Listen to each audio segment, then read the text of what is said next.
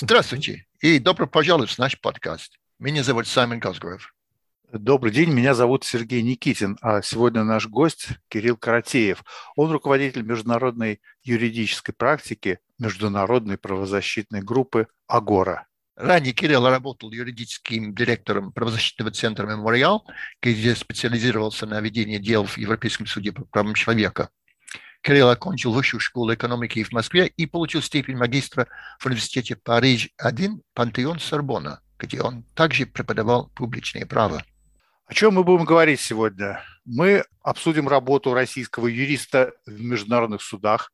Мы, естественно, вспомним об исключении России из Совета Европы, какие последствия это э, потянуло за собой. Э, война России против Украины тоже будет нашей темой.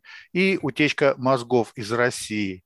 Как вообще вот все это отразится на будущем прав человека в России? Добро пожаловать в наш подкаст, Кирилл. Здравствуйте.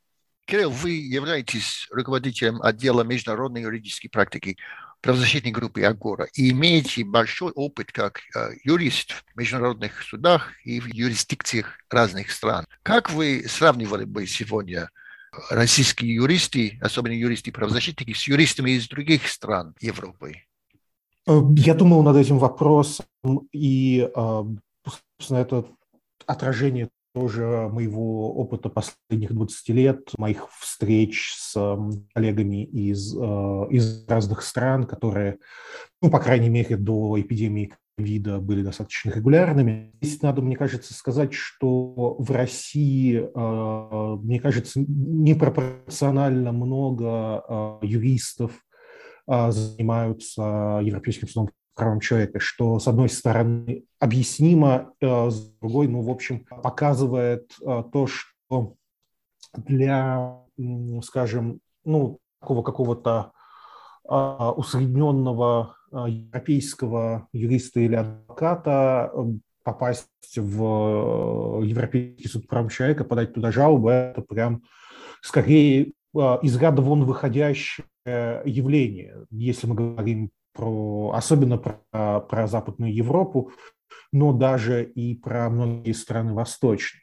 В России это часть а, вашей рутины, часть а, того, что вы делаете чуть ли не в каждом деле, ну, по крайней мере, юристы, практикующие публичное право, и юристы, практикующие уголовное право тоже. И здесь а, мы просто видим то, что что, к сожалению, российские суды, они не предоставляют никакой защиты от нарушения прав, будь то граждан против государства в административном судопроизводстве в самом разном, да, будь то в уголовном судопроизводстве.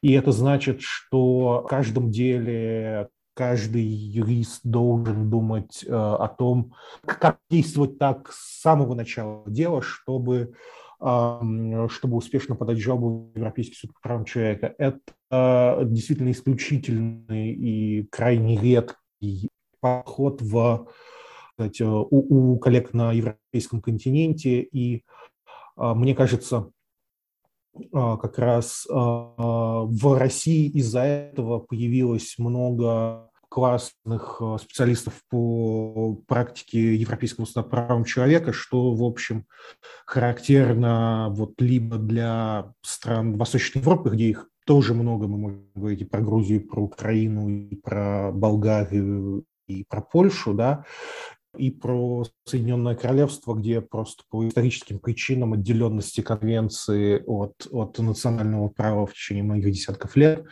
а юристы, вот были юристы, которые целенаправленно занимались э, конвенцией, и тем самым и они отличались от, от э, тех, кто э, ведет дела в национальных судах. Э, но, но даже в других странах Восточной Европы, в том числе бывшего СССР, ну, может быть, кроме, не знаю, э, Азербайджана, не было, мне кажется, никогда такой вот э, направленности на Европейский суд, которое происходит не потому, что, там, не знаю, э, кто-то не так патриотично не верит в российские суды, а потому что знает, как раз юрист э, практикующий, знает, что российские суды не предоставляют гражданам защиту против государства.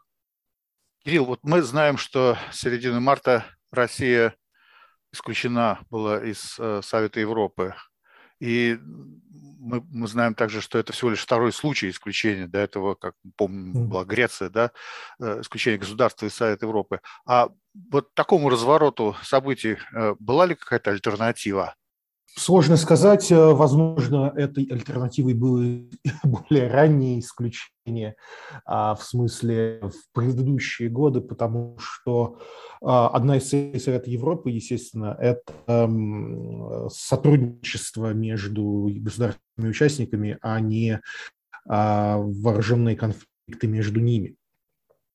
И 2019 год а, был одной из таких точек, когда могли быть приняты иные решения, но в 2019 году за 60 миллионов евро Совет Европы сделал все, чтобы как сказать, российские власти получили возможность а, продолжать свое участие в нем, а, несмотря на правила, принятые Советом Европы. Поэтому, может быть, если бы Совет Европы пошел на приостановление членства России в 2019 году, как того требовали, собственно, сами документы этой организации, то, может быть, членство закончилось раньше, может быть, произошли какие-то другие события. Я не, не большой э, специалист по альтернативной истории, но вот э, одна из ключевых точек была тогда в июне 19 -го. И э, тогда в мае 19 на а, заседании министров иностранных дел государств участников Совета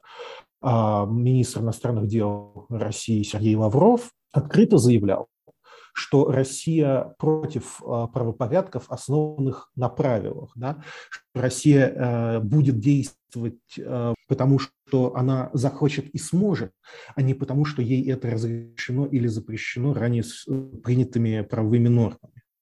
И там то, что Совет а, Европы в общем признал допустимость этого внутри организации, было, ну, на самом деле, достаточно серьезным ударом по организации. И скорость, с которой исключали Россию в 2022 году, а, хотя основания, опять же, безусловно, были, и, и проблематичность формальной процедуры исключения, которая тоже есть, а, она говорит о том, что руководители Совета Европы, в частности, парламентской ассамблеи, может быть, в первую очередь парламентской ассамблеи, они они старались сделать вид, что 2019 года никогда не было. И, и впереди тех, кто требовал исключения, были э, тот же председатель э, Тини Кокс, э, председатель парламентской ассамблеи, и, допустим, э, Франк Шваб, еще много других, кто в 2019 году за 60 миллионов э, возвращали России право голоса, полное членство. И, в общем, тем самым, мне кажется, тоже продемонстрировали свое лицемерие. При том, что, а, вообще говоря, было за что исключать и, возможно, было за что исключать даже раньше. Кирилл, хотел бы спросить, каковы будут последствия выхода России для участников судебных процессов в суде? Я имею в виду, наверное, в первую очередь те, которые подают жалобы. То есть есть, наверное, разные э, виды, в смысле, что есть дела, по которым уже есть решение, но они еще не исполнили, что будет с ними. А есть те, которые подали заявление, но по, по которым э, еще не вынесено решение. И в третьем есть те, которые, возможно, еще захочет обратиться в суд. Смотрите, пока э, ситуация такова, что а, Россия перестает быть а, участником а, Европейской конвенции о правах человека 16 сентября 2022 года, и, соответственно, она продолжает нести ответственность по конвенции за все действия, которые были совершены до этой даты.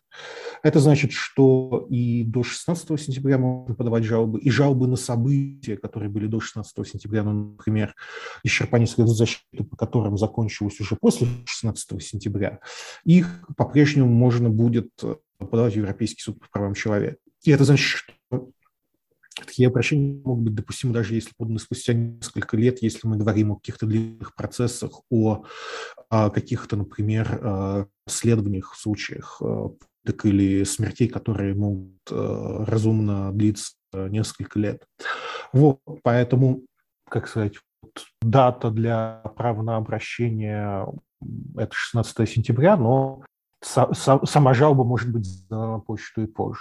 А что касается исполнения, тут есть а, масса проблем и а, много известных. А, эти вопросы, наверное, как сказать, лучше знает Генеральная прокуратура. Во всяком случае, нет формально никаких препятствий к тому, что решения, вынесенные в том числе много лет спустя событиям до 16 сентября 2020 года, для России являются обязательными и, соответственно, обязательными к исполнению.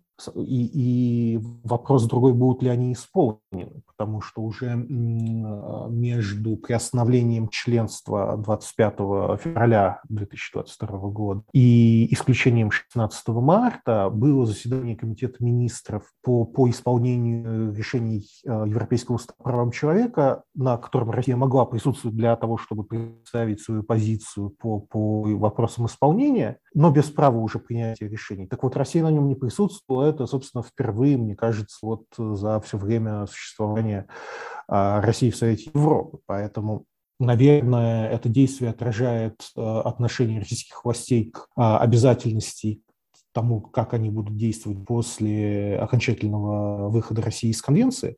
Другой вопрос, что ну, на самом деле не нужно думать, что когда-то с исполнением решений Европейского суда правам человека было хорошо, с этим было плохо всегда. И, на мой взгляд, нет слишком большой разницы для исполнения решений между отсутствием России на заседании Комитета министров и, например, позиции России по делу Роман Захаров. Да, это, это большая проблема с прослушкой в российском праве, постановление Большой палаты, нарушение конвенции, позиция России, ой, это сложное постановление, мы его обсудим.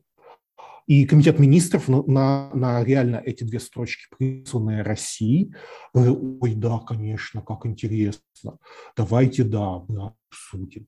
Ну вот, э, как сказать, если это называют исполнением э, решений Европейского человека, то э, я не могу сказать, что потери сколь-нибудь серьезные. Да, это интересно, конечно. Поведение Российской Федерации на международной арене заставляет удивляться многих. Но вот, тем не менее, Карина Москаленко, российский адвокат и правозащитник, сказала, что невозможность э, россиян обращаться в Европейский суд будет скорее наказанием для простых людей, а не для властей. А вы согласны с такой точкой зрения, Кирилл? Частично, безусловно, да. А для а, простых людей это в каком-то смысле выход России из Конвенции исключения Совета Европы означают конец надежд на, там, пусть частичное правосудие в отдаленном будущем, но конец надежд происходит немедленно. А для властей это, ну, наверное, какое-то облегчение, что больше не надо оглядываться на какие-то странные нормы, которые называются о правах человека. Вот, а, да еще и каждого человека, а не только одного, чье имя мы и так знаем. Да? А с другой, ну, давайте все-таки мы будем честными с собой. Россия и до 24 февраля не особо отвечала критерием а, для государства-члена Совета Европы, да, а уж после 24 февраля не отвечает им ну, вот э, совсем никак. Да. Поэтому здесь а, уже, собственно, вопрос того, что в Совете Европы все-таки должны состоять демократические государства, находящиеся в мире и, и развитии соседских отношений друг с другом. И мне кажется, что достаточно очевидно, что когда Россия снова будет таким государством, его возвращение в Совет Европы, наверное, будет возможно. Но вот, как сказать, я также понимаю, что россияне имеют очень мало влияние на решения, принимаемые их правительством, и даже там раз в 5-6 лет, а их голоса, поданные на выборах, просто разворовываются и игнорируются и приписываются партиям, за которых они не голосовали. Вот. Но, тем не менее, это проблемы, которые должны решать сами россияне. Ни один Совет Европы, ни ОБСЕ, ни ООН, ни кто бы то ни был еще за нас эти проблемы не решит. После сентября этого года насколько юриспруденции Европейского суда, насколько Конвенция по правам человека будет иметь какое-то э, значение в российских судах?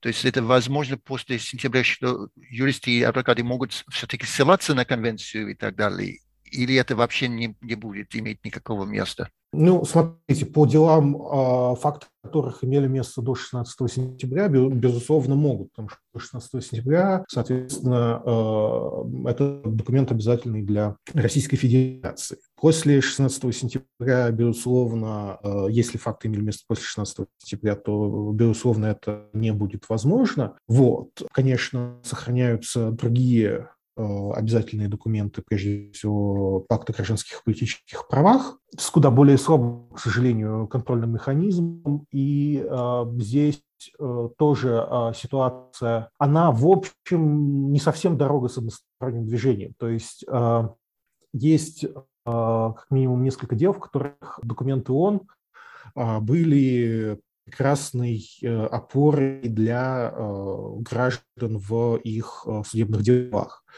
Это речь может идти как по там, Конвенции по ликвидации дискриминации в отношении женщин, по Конвенции о правах инвалидов и так далее. С другой стороны, когда речь идет о делах, где есть ясная установка у исполнительной судебной власти, что граждане не должны получить ничего, дела о демонстрациях, дела по многочисленным теперь уже законам об иностранных агентах. Там, э, хотя в соседнем деле э, суды очень радостно и подробно расписывают, э, почему они считают пакт обязательным и почему они должны его соблюдать, в этих делах, естественно, игнорируют его полностью. Поэтому, мне кажется, к сожалению, а, то, что то вы можете получить российских судов, будет очень сильно зависеть не от э, формально применимых э, правовых норм, а от э, категории дела и установок судебной исполнительной власти. Поэтому, в общем, ситуация не сильно изменится. Ну вот конвенция обязательно была в России в 2012 году, в 2014, в 2017. Это когда-нибудь мешало массово задерживать демонстрантов сотнями и сотнями их осуждать к арестам, к штрафам, да не мешал. Как результат да. межгосударственного дела, да, поданные mm-hmm. украинским правительством 28 февраля, 1 марта Европейский суд по правам человека принял временные меры, согласно правилу 39 регламента суда, требующие от России воздержаться от военных нападений на гражданских лиц и гражданские объекты, включая жилые помещения, машины скорой помощи и другие особенно охраняемые гражданские объекты, такие как школы и больницы, и немедленно обеспечить безопасность медицинских учреждений, персонала и машин скорой помощи на территории, подвергшейся нападению или осаде со стороны российских войск. Вот такой вопрос. Какой будущее сейчас у этого межгосударственного дела? Я надеюсь, оно будет рассмотрено, оно будет рассмотрено в, по возможности более короткие сроки, чем а, те, которые рассматривались другие межгосударственные дела против России, потому что там первая Грузия против России заняла, кажется, 6 э, лет, и это казалось очень долгим, но на самом деле э, мы видим, что это была просто скорость молнии, ведь э, вторая Грузия против России заняла 12 лет, причем решением, в котором э, Европейский суд обошел рассмотрение самых главных фактов, да, фактов именно вот пятидневной войны. И с 2014 года было несколько межгосударственных дел Украины против России, по Крым, по Восточной Украине, до сих пор есть только одно решение о приемлемости, да, начала 2020 года. И, а, в общем, то, что за 8 лет между вот а, событиями Крыма и Донбасса и, а, соответственно, 24 февраля 2022 года Европейский суд не смог смотреть дела по тем событиям, наводит на, на самом деле, достаточно грустные прогнозы, но просто, мне кажется, не нужно экстраполировать имеющийся опыт на будущее во всех случаях. Возможно, суд тоже осмотрится и поймет, что наиболее важные дела требуют рассмотрения в короткий срок, а не, не в 12-летний. Очень хотелось бы на это надеяться. Вот. Но также в деле Грузия против России номер два Европейский суд по правам человека преподнес российской, российским властям просто вероятный подарок, может быть, лучший из тех, которые когда-либо Россия получала из Страсбурга. И это, это позиция о том, что Европейский суд не будет рассматривать факты, касающиеся непосредственно боевых действий, потому что там слишком всего непонятно. Да, то, что Европейский суд поддержал этот туман войны, означает, что а, вообще говоря, те, кто пострадал от бомбежек Киева, Чернигова, Мариуполя, других городов, имеют очень, не очень большие шансы, к сожалению, преуспеть в своих жалобах в Европейский суд прав человека против России, потому что, а, потому что Европейский суд сказал туман войны. Мне кажется, это, в общем, прямое нарушение конвенции и, и невероятный подарок российским властям. Я надеюсь, что эта позиция будет пересмотрена, но то, что вот буквально недавно, это же мы говорим про апрель 2021 года, Европейский суд э, э, делает такую щедрость, и в 2022 э, начинается полномасштабная, правильно сказать, наверное, война, полномасштабный вооруженный конфликт России с Украиной, в частности, потому что, извините, Европейский суд сказал, что вот самые жаркие боевые действия рассматривать не будет. Так э, какой, э, какой тогда стимул от этих действий воздерживает? Кирилл, раз уж мы коснулись вопроса международного права и э, войны, то вот такая тема прозвучала. Amnesty International выпустил заявление о неправомерности публичной демонстрации видеобесед и пресс-конференции с военнопленными. Эти публичные беседы и пресс-конференции были показаны украинской стороной. А вместе с тем, в частной беседе со мной Валентина Дмитриевна Мельникова из э, «Солдатских матерей» и в ее беседе с э, с Гордеевой, в передаче «Скажи Гордеевой», подчеркивал тот факт, что такие видео спасают жизни русским военнопленным. А, значит, читая третью Женевскую конвенцию, э, я не профессиональный юрист, может быть, наивно э, все это, но вот мне показалось, что там говорится о том, что нельзя допускать то, что по-английски называется public curiosity. То есть, на мой взгляд, это речь идет о каком-то просто досужем любопытстве, любопытстве со стороны публики, вот, а, но не, не говорится ничего о пресс-конференциях и видеобесед. Вот с вашей точки зрения, вот эти вот самые показы э, телевизионные военнопленных украинской стороной, э, российских военнопленных, они противоправны или здесь нет нарушения? Ну, смотрите, я не самый большой э, эксперт в международном гуманитарном праве, и до сих пор мой фокус был скорее на обращении с гражданскими лицами, чем с э, военнопленными. И мне кажется, здесь просто есть много, а, много экспертов, которые лучше меня а, этот вопрос вам осветят, но мне кажется, что во всяком случае, опять же, я не смотрел все, и, возможно, есть какие-то э, видео, которые могут э, как раз потворствовать public curiosity, и, есть э, другие, которые являются более уместными. Э, вот. Но я, во всяком случае, не думаю, что видео, как сказать, не думаю, что есть прямая связь между демонстрацией этого видео и спасением жизни почему, да, военнопленного э, лица, которое уже не принимает э, участие в вооруженных, э, вооруженном конфликте, его убивать нельзя. И это относится как к российской стороне, так и к украинской. Соответственно, если человек попадает в плен, то его физическая безопасность и то, что он остается живым, сложив оружие, попав в плен. Да? Вот э, это обязательная норма для государства, для войск его пленивших.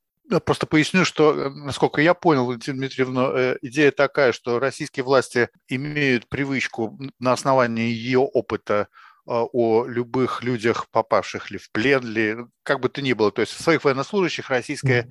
Федерация э, очень любит говорить, что человек пропал без вести. Это снимает с него массу обязательств, в том числе и финансового характера.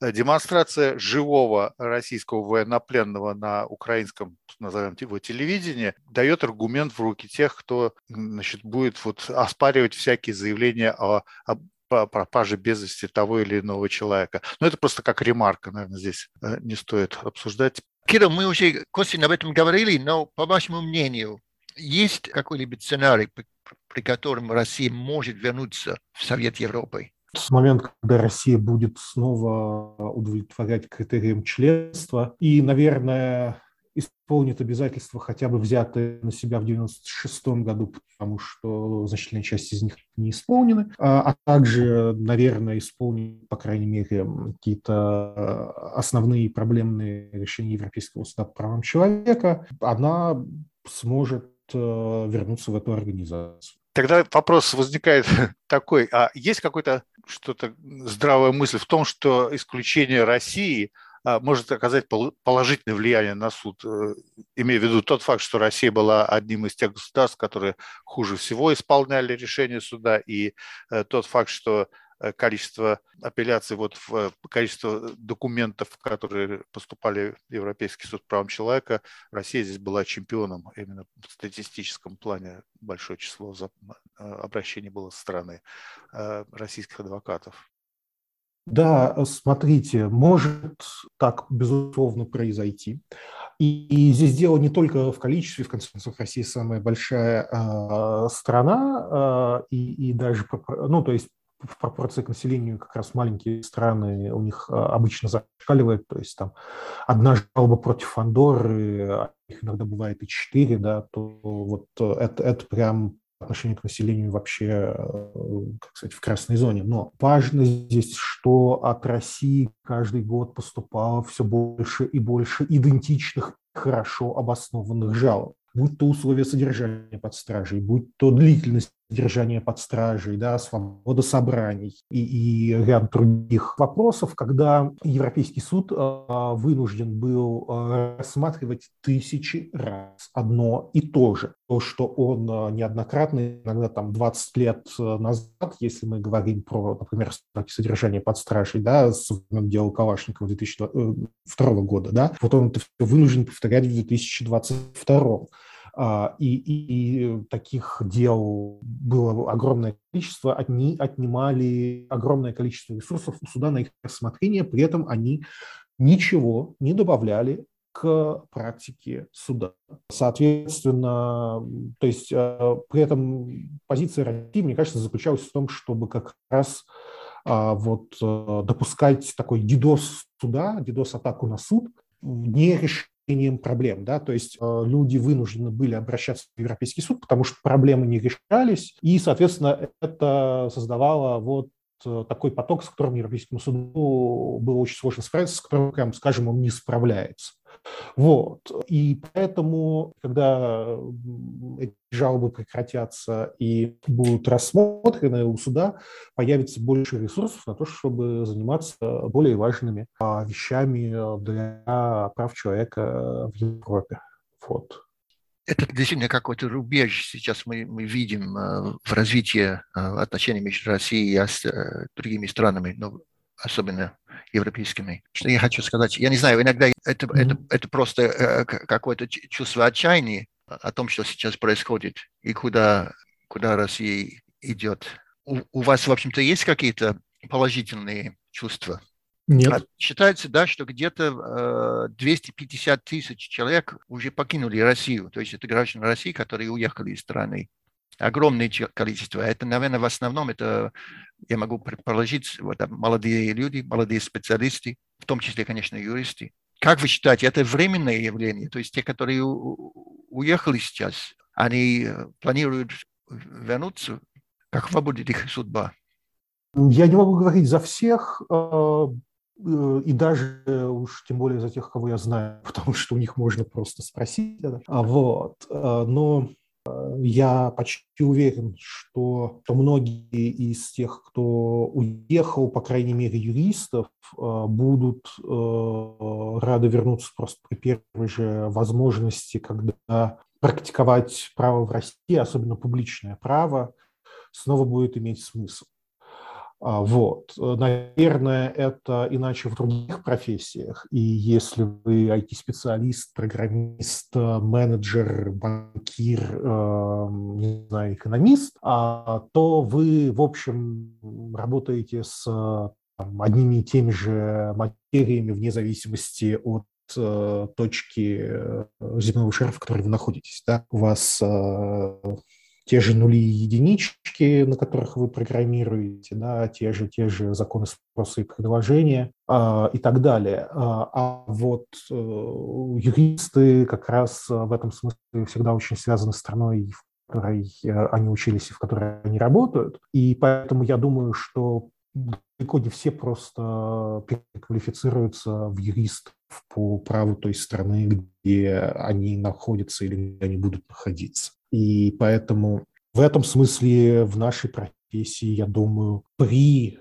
вот появившихся возможностях а, возврат будет, э, ну, если не стопроцентный, то близкий к нему. И я хочу, наверное, предупредить вопрос э, о том, что был бы он ближе или нет э, в если бы э, все остались э, в России, думаю, нет, потому что вот мы там по... Кто-то по 20, кто-то по 40 лет, кто-то, может быть, 10 в России практиковал, и все, что мы видели, это только ухудшение, по крайней мере, за последние там 10-12 лет. И то есть, сколько бы усилий ни было приложено, все равно движение было только в одном направлении. Поэтому к счастью или к сожалению, но изменения произойдут э, без э, нашей роли в этом, опять же, вне зависимости от того, находится кто-то а, в Москве, Екатеринбурге, Хабаровске, Алматы или Кейптауне.